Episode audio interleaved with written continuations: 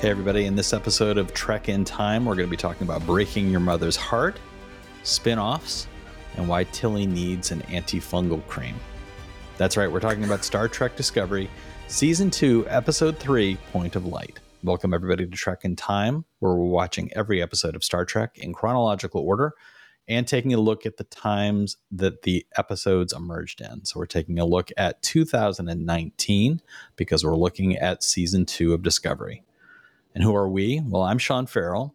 I'm a writer. I write some stuff for kids and I write some sci fi for adults, including the middle grade adventure that just released, The Sinister Secrets of Singe, which is available in bookstores now.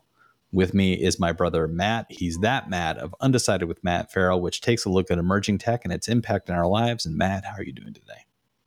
I'm doing great. And for the Trek in Time crew, we talked about this on our other podcast, but you may notice I'm in a very I'm not on the bridge of the Enterprise right now. Uh, I might I might end up back on the bridge at some point. You're in an underground bunker.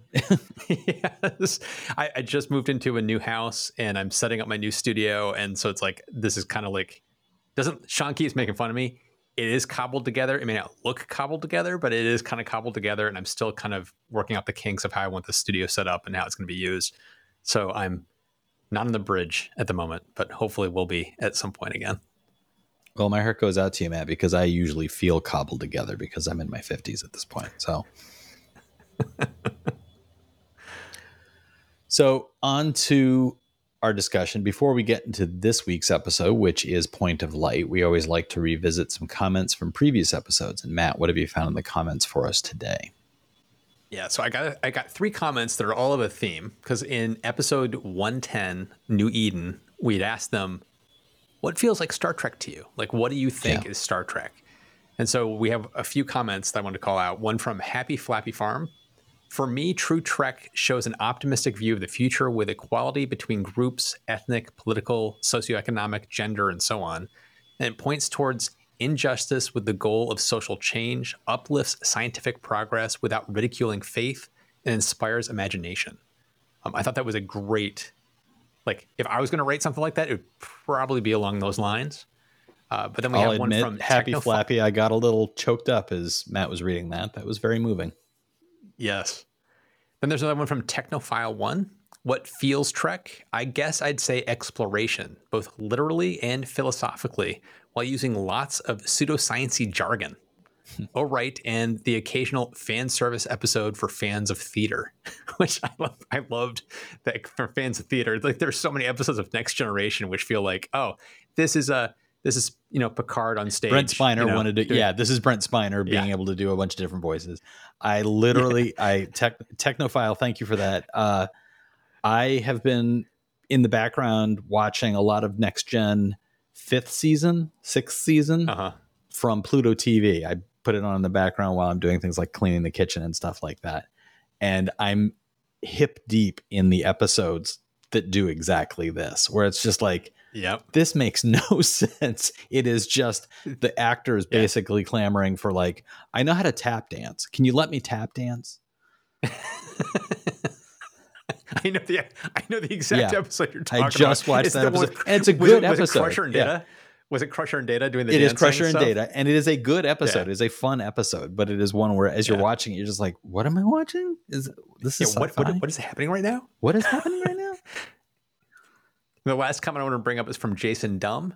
He wrote, "I wish Tilly could have started a fight club with her Tyler."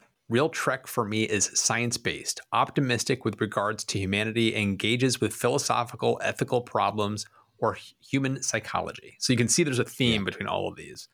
And so I think they all do a really good job summarizing what I would also consider Star Trek. And that, yeah. that in a nutshell is it. Um, and it kind of ties into what we're going to be talking about over this episode and the next episode of Discovery. I have yeah. some complaints about how Discovery does some of its storytelling and character building. And it mm. there's aspects of it that just do not feel Star Trek to me because it's not doing as good of a job at those points as mm. some other series have done.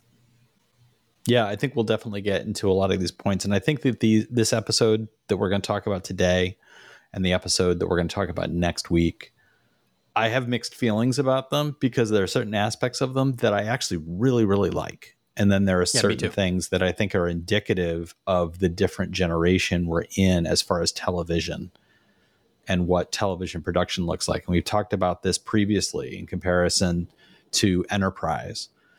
When you're filling out 24 episodes and you get a bunch of clunkers, but then you get to those character arcs and you feel like you've earned various character arcs. And here in this series, it feels like every episode kind of stands up as a defendable, like, yeah, that was a story worth telling. But sometimes the character arcs suffer because we don't have enough time to develop things. Yeah. And especially next week, we're going to get into some moments next week where it feels like, wait, what? Um, Yeah. Yeah. but onto this but onto this discussion today's episode point of light that alert in the background is of course the red alert which means only one thing it's time for matt to jump into the wikipedia description matt i shared this one with you without having read it myself Mm-hmm. so good oh luck. dear. okay. Get ready for a lot of stops and starts, everybody. Amanda Grayson, Spock's mother and Burnham's adoptive mother, learns that Spock has escaped the psychiatric unit and is wanted for murdering three doctors. She steals his medical records and takes them to Discovery for decryption. Grayson recognizes a drawing in the records from Spock's childhood art, the Red Angel. Burnham admits to emotionally hurting Spock when they were young to protect him from Vulcan's logic extremists. On Qo'noS, Klingon House leader Kolsha, did I say that right? Kolsha? yes He threatens to kill Starfleet officer Ash Tyler, formerly Klingon Voq, and the Klingon Emperor's leader L'Rell for having a secret child together. The pair kill Kolsha with the help of Philippa Georgiou, the Empress of the Mirror Universe's Terran Empire, who is now an agent of Starfleet's secretive Section 31. In a ruse to consolidate power, L'Rell convinces the Klingon High Council that Tyler and the baby are dead. Georgiou delivers the baby to a monastery and recruits Tyler to Section 31. Burnham and engineer Paul Stamets use dark matter to remove a parasite from Tilly that caused her hallucination of May. once again wikipedia thank you for the lovely summary and thank you for taking some subplots and turning them into an afterthought sentence way at the back of the description episode number three point of light directed by olatunde usanami Osanmi, sorry, let me try that again. Directed by Olatunde Osunsanmi. We've seen Olatunde as a director on Discovery before. Very, very good director. I really like their work. Written by Andrew Colville. Aired on January 31st, 2019. Main cast, of course, includes Sonequa Martin Green as Michael Burnham, Doug Jones as Saru, Anthony Rapp as Paul Stamets, Mary Wiseman as Sylvia Tilly. Guest actors include Wilson Cruz as Hugh Culber, Anson Mount as Christopher Pike, Michelle Yeoh is back as Captain Georgiou or Empress Georgiou in this in this case.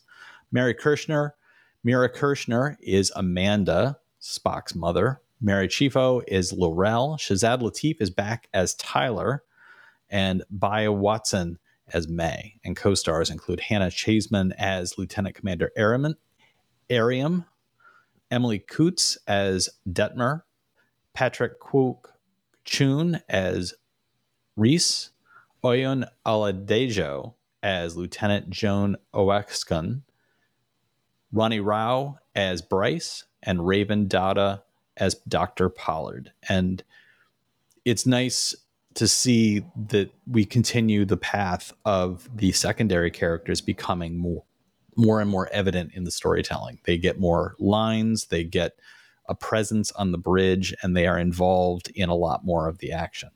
I also wanted to share a recent discovery that I made of Shazad Latif as a side character on a show from England, from the UK, called Toast of London, which is a hmm. Matt Berry show from, I think, about 10 or 12 years ago.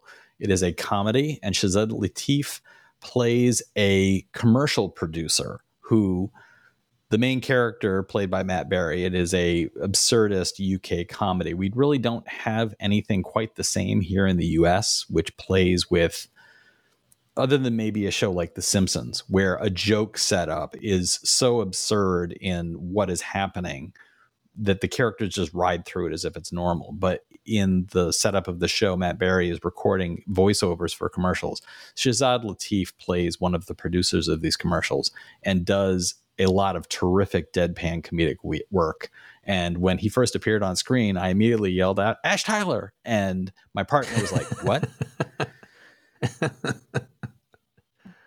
So, what was the world like at the time of the original dropping of this episode on January 31st, 2019? Well, Matt, you will remember, of course, that you were singing Your Little Heart Out to Sunflower by Post Malone and Swae Lee. And at the movies, for the second week in a row, Glass by M. Night Shyamalan was the number one film in the theaters. In its first week, it made 40 million. It dropped down to about 20 million for its second week, but it still held the number one spot. January, of course, being kind of a quiet zone for films. So a movie like this was able to hold the top spot. And on television, we've been going over the most streamed series of 2019. We've already talked about Lucifer, Stranger Things. And this time we're going to be talking about 13 Reasons Why. It's a difficult show to kind of talk about because it is a Netflix program which is a is based on a book and it is about a character's committing suicide and journals are left for another character. So the story is told in a series of contemporary and flashback as far as why did this person commit suicide? Suicide amongst teens is a huge problem globally. It is a huge problem here in the US. And it the show had the difficult it had to walk a razor's edge in the form of how do you talk about something without triggering people and potentially even inspiring people. That was a major concern as this show was going into production and heading toward air. So a show like this had to walk very difficult terrain. And a lot of people found it did it well, but there were also people who criticized putting something like this on the air at all because for some people, even talking about suicide can lead toward attempts.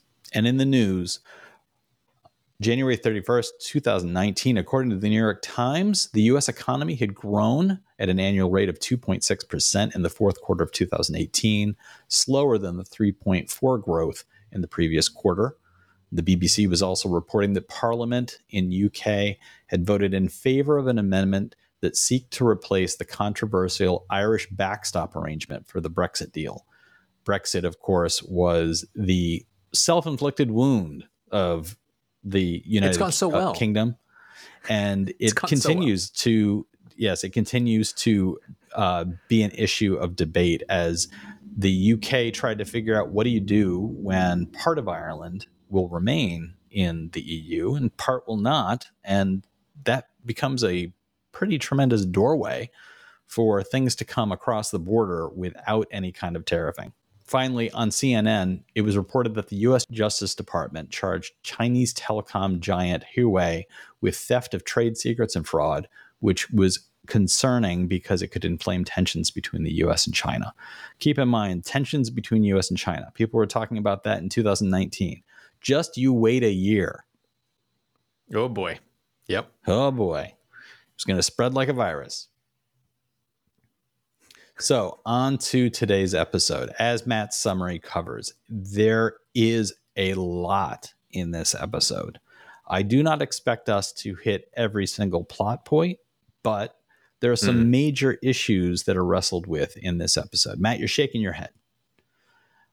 There is. Are you lot. shaking your head because there's yeah. I, is there one thing that stood out to you as like the cherry on top that maybe it was a bit too much or did you feel like it was all kind of like okay i held it all together uh, um oh i don't know how to answer that because it's it's i there are elements of the show i really enjoyed but one of my notes i wrote down was this is part of what I hate about the J.J. Abrams-ification of Star Trek. This show is like kinetic energy, just like bottled up. And it's just like very kinetic filmmaking, lots of camera movements and quick cuts and just like plot elements being thrown at you rapid fire. And at the end of the end of it, you're kind of like, wait, what kind of meal did I just eat? Like, was there any meat there? Was like what what actually happened there's like no, there's very little character development you talked at the beginning about like the all the care all the secondary characters and how we're actually having more bridge crew talk and be part of it Problem is, we still don't know who they are. It, I would be hard pressed to name to you any of the bridge crew. And it's because even though they're talking and they're interacting and they're part of it, they're they're it could be random crew member five that's saying that line. It's like there, there's no character behind it. It's just exposition delivery. So they're there as exposition machines. They're not there as characters. And because of this frantic filmmaking of trying to cram so much into one episode and not giving characters room to breathe, it just feels like um, I'm at a fire hose of Star Trek storytelling in my face. And it's yeah. At the end of the episode, it was kind of like, wow, a lot just happened. But at the same time, nothing happened because I didn't feel a connection to the majority of characters on the show. I connected a little more deeply to all of it, I think, than you did. And I think that there's, um, I say that without saying that I think you missed the point. It's not, I don't, I just think it's a very subjective. But let me very experience. clear. I'm not talking about Tyler. I'm not talking about Tyler. I'm not talking about Burnham. I'm talking very specifically about the B characters, the characters of the secondary oh, yeah. ones. Yeah, I was just saying, like overall, yeah. I felt like this episode did hold together for me in a way that was yeah. probably different than you. And I think that that's not to say that you missed the point of the episode. I think it's just a mm-hmm. subjective mm-hmm. thing. If the thing, if a show hits you in the right way at the right moment, it can kind of like two people can look at the same thing and have the same thoughts. Because I agree with everything you're saying I think one of the things that plays out in my mind when I'm thinking about the B characters is you have how many decades of history about like who Chekhov is. When I think right. of Chekhov, I remember Wrath of Khan. I remember him being on the Botany Bay and saying to the captain with him, like, "Oh my God, we have to get out of here." Like, like you you know him as a part of the bridge crew who works at the helm he also backs up spock and you and you have that understanding of him but that's decades of understanding of a character if you go back to the original series the first moments of Chekhov filling in for Spock, he's just a guy on the bridge who fills in for Spock. And he was brought in to look like a beetle or a monkey because that's what was popular with the kids at that point. Sulu has lines occasionally in some of the first episodes. Well, over time over the three year span of the show you get more and you understand oh he's into he's into fencing he's into botany you get more of the background of the character over time i think that i don't disagree at all with the fact that the limited number of episodes and the abramification of tv making for this show don't lend itself to filling in details about these characters and i say that with there is an upcoming episode about one of the bridge crew in particular that does stand out in yeah. my memory of being a very good episode. Um, yep.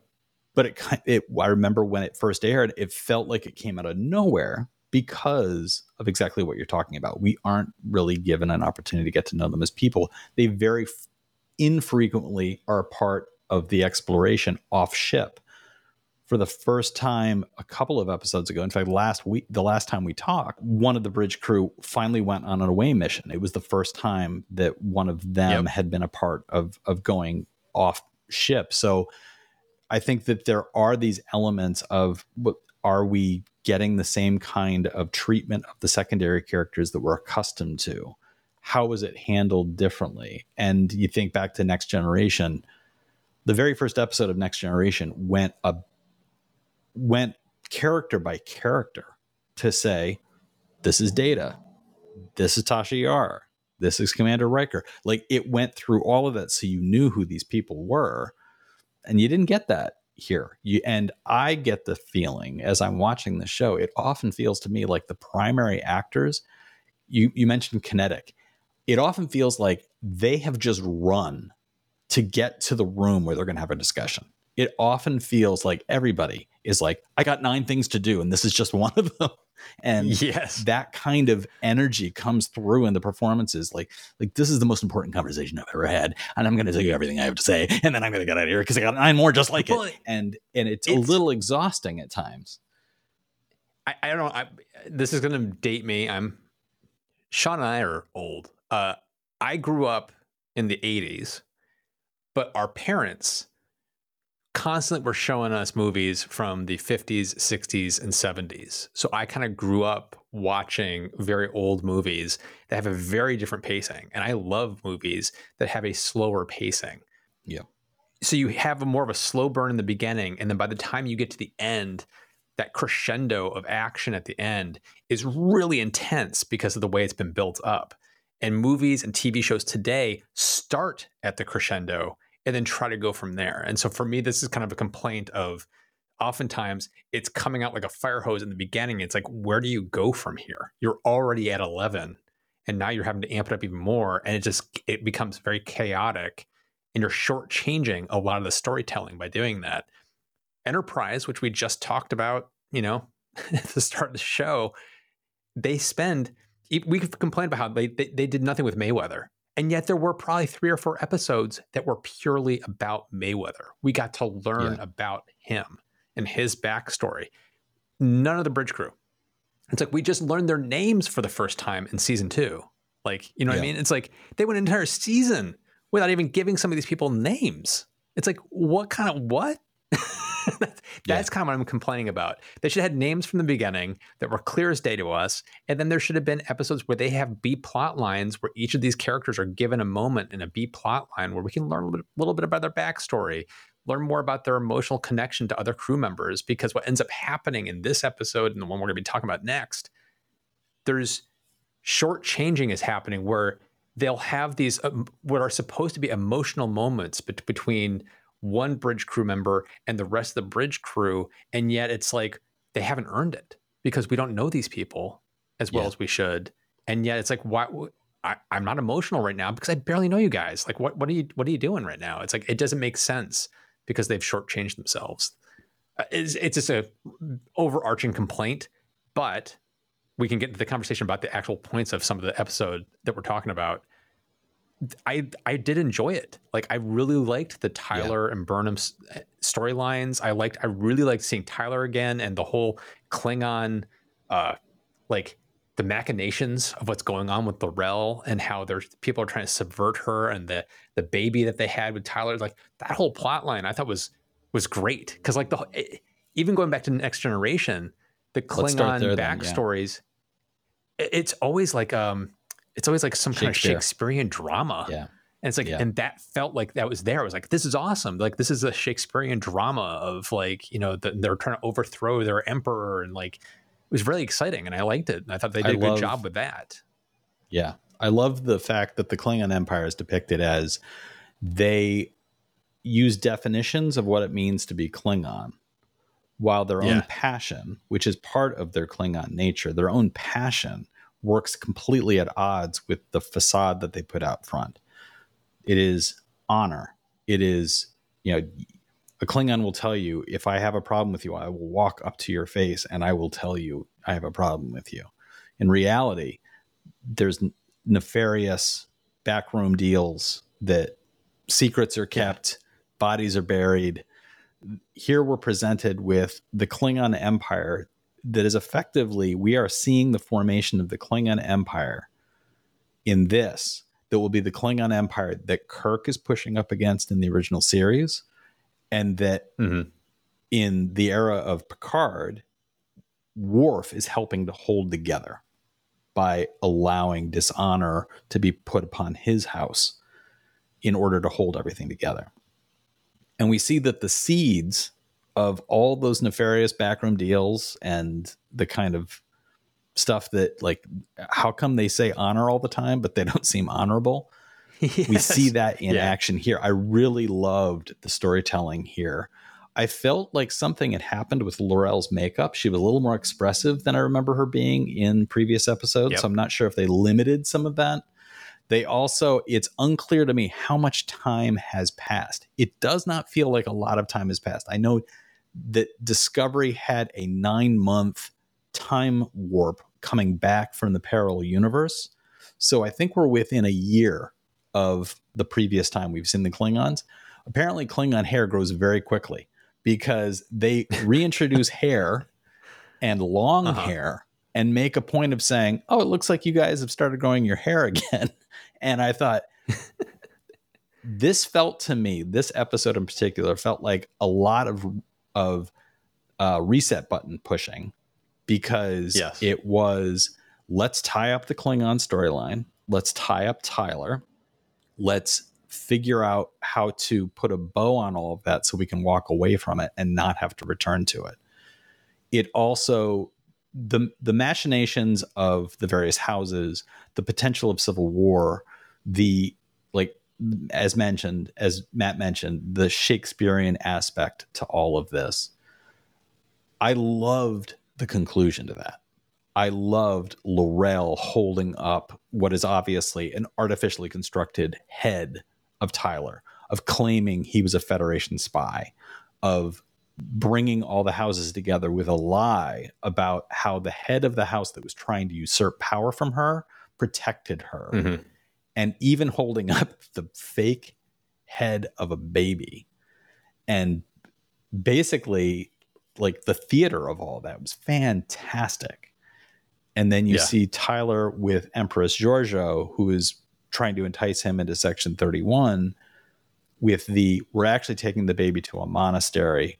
The monastery will keep him safe and he can never leave. He'll live a life and he'll never know his mother or his father. And tyler having to deal with that Georgiou having a certain aspect of she clearly also has a facade and it is the facade of the empress there are aspects to Georgiou's performance that I thought were fantastic. She's winking at the baby, she's making faces, cuckoo faces at the baby, and then when people look at her, she quickly get that child off my bridge. Becomes the hard that sort of attitude. becomes the hard woman. Yeah.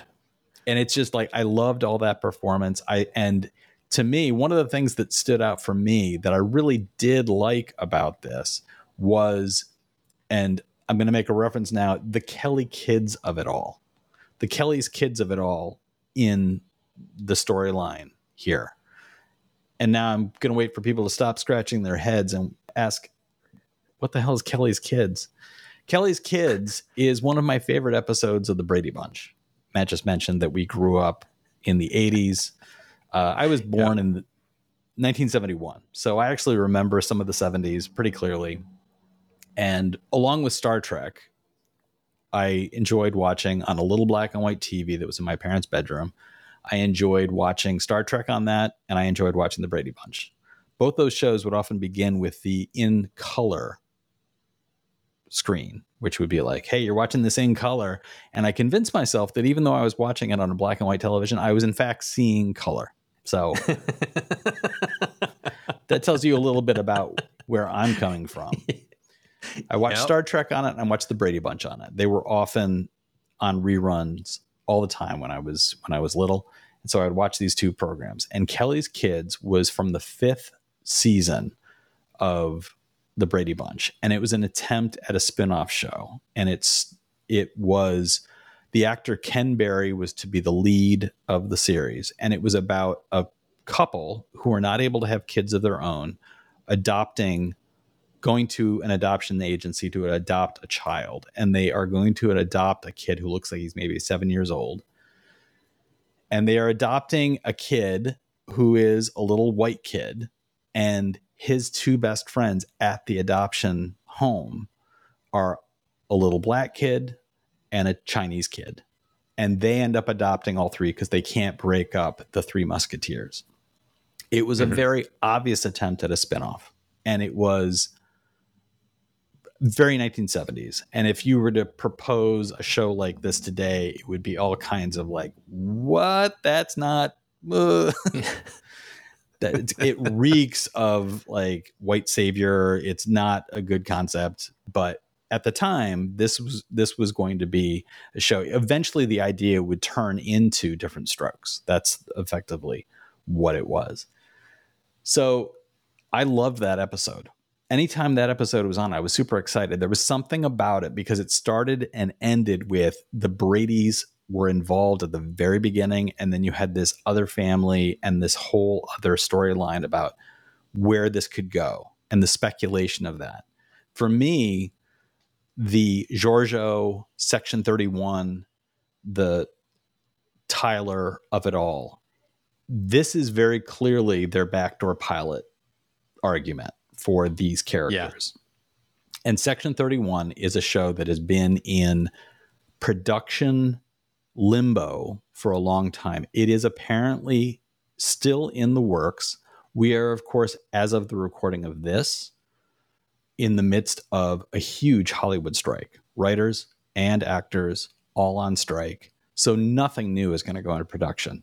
This kind of strike, if it continues, and for some of the streamers like Paramount, this could be a problem because if they can't produce new content, it could effectively torpedo some of the weaker streaming apps. And Matt and I have talked about this before.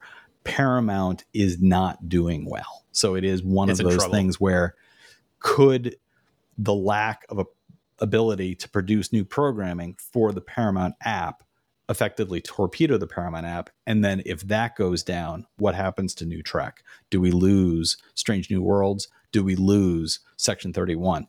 I actually think what could potentially happen if the Paramount app goes down, I think Strange New Worlds would jump to CBS.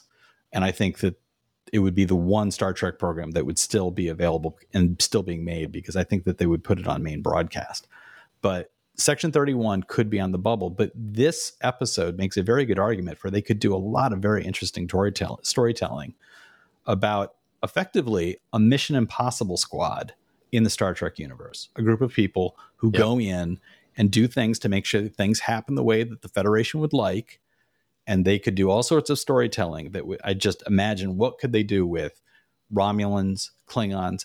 I potentially would love it if they would do more stuff with Cardassians, if they would do stuff with some of the species that we've seen in all the different iterations of Star Trek that we just haven't seen a lot of. I think but, it would especially help for some of those stories that come much later in the form of what happens in next generation what if they plant some storylines to show some of the conflict that the next generation talks about but never showed put those into section 31 as a series so for me that side of this episode works really well how did you feel about yeah I was going to say for the section 31 side, I'm really torn about it. And the fact that they're making a show or or trying to make a show, I have a concern because it doesn't feel Star Trek. Star Trek, Gene Roddenberry's vision of Star Trek was this utopian society.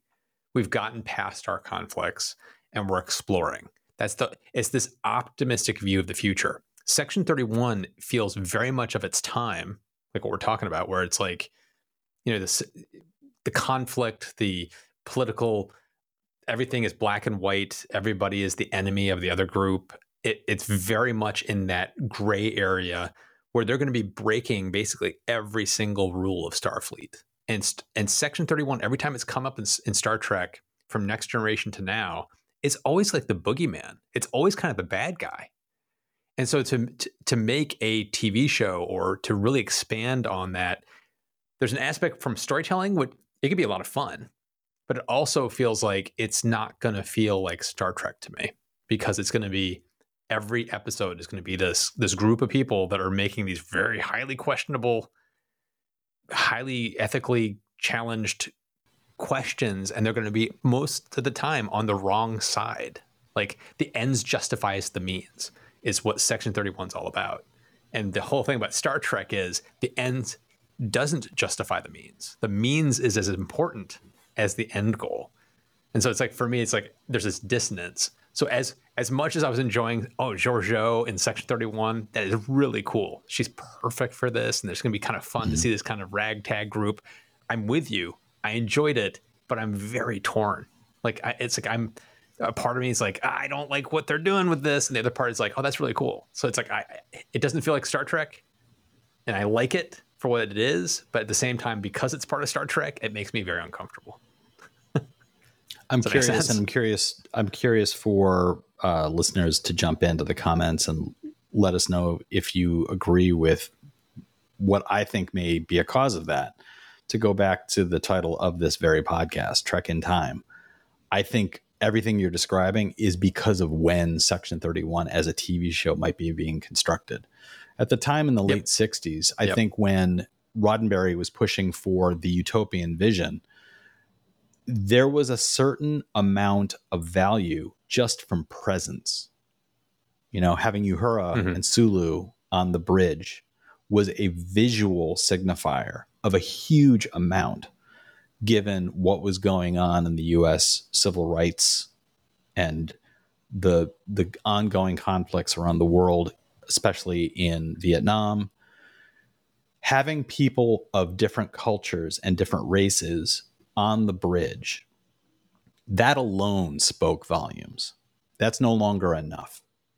And in 2019 2020 21 22 as a show like Section 31 is ostensibly being tooled and put together, we're looking at an era where the incredible distrust of government is more of the focal point and the understanding that government does things that are problematic is more of the focal point. So it's no longer just the utopian vision but mm-hmm. it's the utopian vision while also saying, yeah, but we have to talk about how the sausage gets made.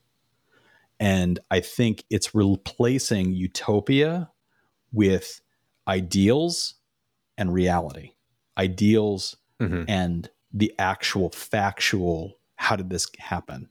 I think for this episode, it's doing that in two ways. Section 31, yes, do they do what the Federation should be doing? No, absolutely not. Do they do what the Federation is going to benefit from? Maybe. With, does that make it defendable? Not necessarily. And we're seeing exactly the same thing happen within the Klingon Empire. And we mm-hmm. know from everything we've talked about before, in the future, the Klingon Empire is still pulling the same shenanigans. It is a little bit like this episode is saying, yeah, you know you want to know how the sausage gets made, but that doesn't mean you're going to actually fix how sausage gets made. And right. I think that's a it's about a difference of era in when something is being produced. It's no longer enough to say there's a future ahead of us where we might all get together and be able to live collectively and work collectively as a team. There is still going to be that aspect that's going to be but somebody has to do the dirty work in the storytelling. And I think that is mm-hmm. born of the era that we're living in. So I found that I completely understand what you're saying about is it Star Trek? I really don't know. I don't know. Um, so I'm interested, everybody who wants to jump in the comments and talk to that. I'd really love to see your thoughts about that for me, moving on to another aspect of this episode, we have, I feel like we've got two other things to talk about. One is the, the Tilly experience, um, what it means that May is presence in her perception yeah. and she has effectively a breakdown, finally revealing I've been seeing a dead person and raising questions about what that might mean. And on the other side, we also have the Amanda Burnham Spock conversations Matt, which one of these do you want to jump onto first? Do you want to talk about Tilly or do you want to talk about Amanda? Let's talk about the Tilly experience. It sounds like it's some kind of Vegas show that you're talking about there. The Tilly experience yeah. uh, is a very cool one. Um, the, the, whole, the way that this has devolved is a lot, is, has been really well done. How it started with like, it could be a hallucination. It's this yeah. woman that seems to be trying to help her when she needs help. And then it turns a little ratcheted up to, okay, she's becoming a little annoying and is kind of picking at things inappropriately and becoming kind of aggressive. And then it becomes pure aggression. You will do, yeah. I need you to do this thing. You're doing this thing. You're doing this thing.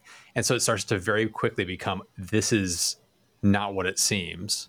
It's it's something that is aggressive. It's not just some kind of like benign parasite. It's not a hallucination. It is something potentially dangerous. Um, I, I, did like the way they ratcheted it up over the two or three episodes. Was it three? Yeah, I think it was three. It's going to be um, three I because it. Yeah, it's it's it's happened over the previous episodes, but where we are right now, this storyline, and for any viewers who have been watching this podcast for a while, you know that we try we've been trying to say, okay, if it's a two-parter, we'll treat it as one episode. We'll talk about both at once. This is the only element of a series of episodes that has continued through, but we haven't treated them as as all one episode because if we were to do that, we'd be talking about six episodes altogether. This yeah. is carried through into this episode from previous one. It carries on to the next one and will continue beyond that into the one after that because this this alien entity that Tilly is experiencing communication with when this episode ends it is the one storyline of this episode that doesn't get concluded. So jumping into the heart of it it is Tilly finally has a, a full blown breakdown. She is supposed to be doing exercise on the bridge in which she was going to work with Captain Pike in order to basically play test being a commander. And in that moment, she is seeing May and begins to just converse with May. And everybody in the bridge is witnessing this. She has effectively, it looks like a psychotic break and she goes to the medical bay and finally reveals she's been seeing this figure. Burnham is the one person who believes her. Burnham, in talking to her, says, There is something about this thing you're seeing that doesn't sound like a hallucination because if it was a hallucination, it would know what you know. But this sounds like an actual outside entity because it doesn't know what yeah. crying is and it it's not dealing with you as if it understands you. So Burnham is the one who kind of opens the door of like, I believe you that something outside is happening. In further investigation, it finally leads to an understanding of this is an infection. There's a life form in her, which goes all the way back to, I forget, four episodes ago. How many episodes ago yeah. was it? When you see the little green light land on her shoulder. And at that moment, that's when the alien entity goes in. May has been speaking about I need to talk to the captain. The captain is the one I want I to love that. Great scene. Great scene was, where she's arguing. That's May not is, the captain. Yes, I love that. That's not the captain I'm looking for. He's much blonder and pale, and he's she's yelling that yes. at her, and it's it's like who could she possibly be talking about? Oh, oh Stamets. She's talking about Stamets. Oh, Stamets. I love the fact yes. that anybody anybody that's in charge is the captain, and so she's looking yeah. at Stamets as the captain. And so Stamets, in investigating this in the uh, Spore Drive engineering section, they have a, a really nice conversation where he is his heart is really on his sleeve a lot more than when they first introduced this character. It in a certain at a certain point, I think they made a huge character revision to this, and I and I wonder how much of mm-hmm. it was born of the actor. Uh, I wonder how much of it was born from the producers realizing, like, by creating an acerbic, arrogant character at the beginning, it really kind of limited what they could do with it. At this point, he is kind of heartwarming in his response to Tilly in in these episodes where he's he communicates with her while still being arguably the smartest person in the room and being willing to jump into like I'm going to fix this brilliant moment where he says this is probably going to hurt and then without giving her a moment's to he just does it. deal with that immediately begins sucking the entity out of her saru is yeah. there and they pull this thing out of her and immediately get it into containment. And it is completely other and they know it's from the mycelial network. She effectively as stamets says it is a fungal infection. She is infected by the fungi network. So they pull this thing out of her and the experiences that she's been having up to this point which have she's been basically bullheadedly kind of pushing herself through have all been born of this entity. And it feels like as i wrap up that kind of synopsis of all of this there's a part of me that wishes like all of this like some of the previous episodes and some of what's to come could have been brought together a little bit more into just one or two episodes instead of being sprinkled throughout because it is a little bit of a drip drip drip with this tilly experience. I and Wiseman is doing such a great job in her performance in this i wish it was more of an a storyline for her than it was kind of a yeah. C storyline like in this episode yeah I, I agree with you it's it, this felt like it should have been maybe one episode completely dedicated to the storyline instead of the small storytelling in the background of this taking place over the four four or five episodes, whatever it's going to take to do. Um, yeah. But this episode, what feels like the kind of the climax of her storyline here, it feels like we're leading to the climax. I, I feel like this is still on the runway getting to the climax. I feel like the next episode is going to be the one where things really start to hit um, as far as like what it is. But there, but I'm left with some of the details that Tilly shares about who May is, what the experience was like, what what May knows about her, the initial depiction of May as being this charming, friendly thing, the the flashback moment of her pulling up old correspondence from May and seeing a teenage May talking to Tilly and saying like I'm going to miss you as you go off and do this new thing. There are so many details that because they're spread out, they don't link into an arc. And it feels like they missed an opportunity to tell to tell a very moving story in the vein of I think about Next Generation where Picard has the completely alternate life experience. And mm-hmm. I feel like there was the potential for that here of telling a story about who Tilly was as a young woman, the kind of friend she needed, the kind of friend she wasn't, and what that did to her as she was getting older. And now, as an adult, having regret. And what do you do with that regret? And how do you get past that regret? Do you just ignore it or do you push through it or do you own it? and what that could do with her experience with this alien entity. I think it could have been highlighted nicely in its own episode. Curious well, that, if you feel the same ties, way about those those moments. That ties back to what I said in the beginning about how this is a very J.J. Abrams plot driven storytelling and it's not character driven. So it's like everything about her storyline. There's there are elements of character that we're learning about her. We do care about her, but it's not about her where yeah, if it's about you had just flipped the script just a little bit, you could have still had the action, but it could have been more about the character and less about the plot. But we're kind of this episode and the next episode are very heavily plot driven, and because of that, they're taking. Yeah, uh, it's kind of like I don't want to get ahead to our conversation about the next one, but when stuff starts to hit the fan, and Stamets, even in this one, Stamets is very emotional about what's happening to Tilly. But yeah, it's it's about the emotion of being in the moment, and it's not really it, it's not building upon Stamets' character. It's not building upon Tilly's character.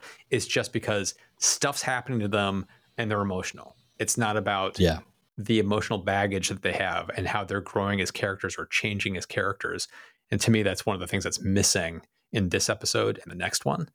But at the same time, it's still it's exciting and it's really cool and the sciency aspect of it I really was enjoying. So it's it's take my complaint with a grain of salt. I'm not saying it's awful. It's just it's a choice I an artistic choice I wouldn't have made. I would have leaned more into the heart of the characters and less on the plot. Yeah. I think the one part of the show that does hit exactly the note that you're talking about is the Amanda Burnham storyline. Yes. Yes. And for me, it resonates. It's a very deep and meaningful resonation. And the quick summary of it is that Amanda has brought all this evidence to Burnham, basically to say, like, I've stolen Spock's medical files. You need to crack this open so we can see what they think has happened to Spock. And everything points to, like, this is legally reprehensible and Captain Pike is also like it's morally reprehensible if we were to do that.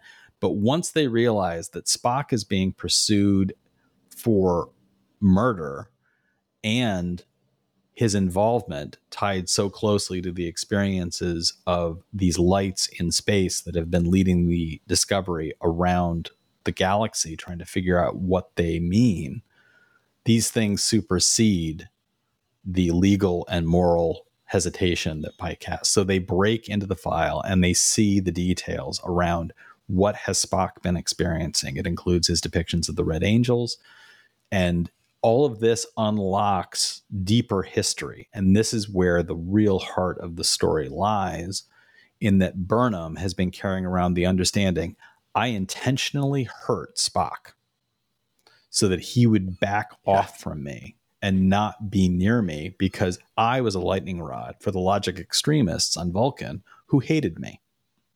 So we find out more about assassination attempts. We find out more about the the idea that Burnham was a problem that Sarek and Amanda took under their wing. And Amanda reveals I love the fact that the episode, the storyline here ends with Amanda basically saying, You are pretty much a non entity for me now. Like, I can't even look at you. Amanda walks away from this with a with such hurt at what Burnham did to mm-hmm. Spock. And yet at the same but they never time, actually say what she, they never actually said what she did. They don't say what she me, did. That was the part that I love I love the fact that they're letting this drag out of like what the hell did Burnham do to Spock that was that yeah. bad and the fact that she can't even she can't even verbalize it to her yeah. stepmother you know what I mean it's like the fact that her she can't even mother, say yeah. it out loud it's like what the hell did she do to Spock to sever that tie to try to protect him it's like the emotional weight of the storytelling of that storyline it's just profound. I, I am it is I'm profound. loving it. I'm eating it up. Yeah, it's really good. And I and a, one of the things I love about it too is that Amanda, up to that point, is admitting, yeah, I had a son that I could not be close to because to be close to him would have been undermining the aspect of parenting that his father knew was best. So, in mm-hmm. order to protect Spock as a child, Spock needed to be raised as a Vulcan because the human side would not be able to manage the turmoil of being both Vulcan and human. As a result, Amanda could not be close in a loving, human, motherly way. So she turned and poured all of that into Burnham. And both of them recognized in that home, Spock would pick up on the fact that Amanda was closer to this yep. effectively stranger than she was to him. So Amanda comes to it saying, like, I'm responsible. I broke my son. I didn't love him right. I didn't love him enough. Yeah. And then Burnham's like, oh, you know what? It was really kind of me because I intentionally hurt him in order to protect the family. And it's this mushroom cloud over the two of them in that scene. The discussions between the two of them and the acting from both these actresses is absolutely fantastic. And I loved, loved, loved this storyline. I like the other storylines. But as you've pointed out so perfectly, the other storylines are filled with people reacting to the moment and not connecting with each other in deeper ways. Whereas this is about yep. the profound connection between two people. The other place where you do see a profound connection is in the conversation between Tyler and Burnham, which becomes part of the evidence that forces the Klingon Empire's hands in saying Tyler was a spy, because Tyler's communication with Burnham is all about him trying to share potential dark clouds on the horizon. The Klingon Empire might be headed mm-hmm. towards civil war. If that happens, it's not going to be good for you guys. But that communication becomes a problem for everybody on the Klingon side. But that conversation also involves the I wish I had a different circumstance that could keep me near you. And that's yep. coming through from both sides. And that is the entirety of the first series, the first season on display. And it is exactly the kind of character development. And that's part of, you know, maybe Matt's heartbreak and my heartbreak over the series is because of shorter seasons, because everything has to connect together in only 10, 12, 13 episodes, they only can really focus on a handful of characters. So you had an intense storyline told about Burnham and Tyler and Georgiou. And we don't even know the names of the bridge crew. So that's a byproduct of all that. Anything else you wanted to talk about, Matt, before we wrap this one up? No, I think that covers it really well. Next time, we're going to be talking about an Obol for Charon, which viewers jump into the comments, predict what that episode's about. Wrong answers only. And before we sign off, Matt, is there anything you'd like to remind our listeners about? What do you have coming up on your main channel?